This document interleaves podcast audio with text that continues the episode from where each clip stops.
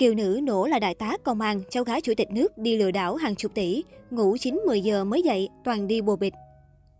Ngày hai mươi tám tháng mười, Cơ quan Cảnh sát điều tra Công an quận Bắc Từ Liêm, Hà Nội đã ra quyết định khởi tố bị can, lệnh bắt tạm giam đối với Mai Thị Lan, bốn mươi bốn tuổi, ở quận Ba Đình, Hà Nội, về tội lừa đảo chiếm đoạt tài sản. Theo cơ quan chức năng, Lan đã giả mạo, tự giới thiệu là đại tá công an và có chồng là nhà báo. Lan tìm con mồi và đặt vấn đề vay tiền hùn vốn để làm ăn chung. Bằng thủ đoạn trên, cô đã lừa được vợ chồng anh B Q V ở quận Bắc Từ Liêm gần một tỷ đồng và ba người khác số tiền hơn bốn tỷ. Tại cơ quan công an, Mai Thị Lan khai nhận cụ thể đã lên mạng đặt làm giả ba cuốn sổ tiết kiệm với số dư mỗi sổ lên tới hai trăm tỷ. Cùng với đó, Lan thường xuyên chia sẻ hình ảnh thông tin liên quan đến vỏ bọc giả là đại tá công an lên mạng xã hội để tạo niềm tin. Mặc quân phục của lực lượng công an, đeo quân hàm đại tá. Thế nhưng thực chất, Mai Thị Lan không có nghề nghiệp ổn định, thường xuyên mạo nhận đang công tác tại Bộ Công an nhằm xây dựng lòng tin với mục đích lừa đảo chiếm đoạt tài sản.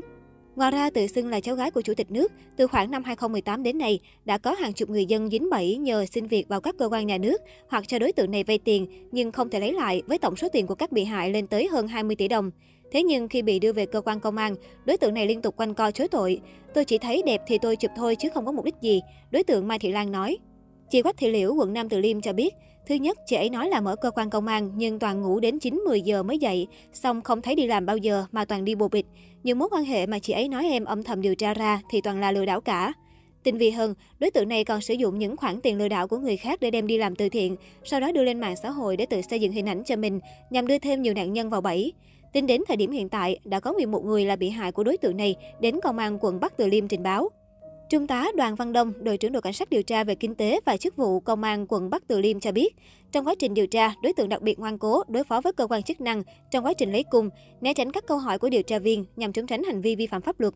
Hiện cơ quan công an đã thu giữ gần hai tỷ đồng tiền mặt cùng hai chiếc ô tô là tài sản mà đối tượng đã mua bằng tiền lừa đảo các nạn nhân. Một số quân trang của lực lượng công an cũng được phát hiện trên những chiếc ô tô này.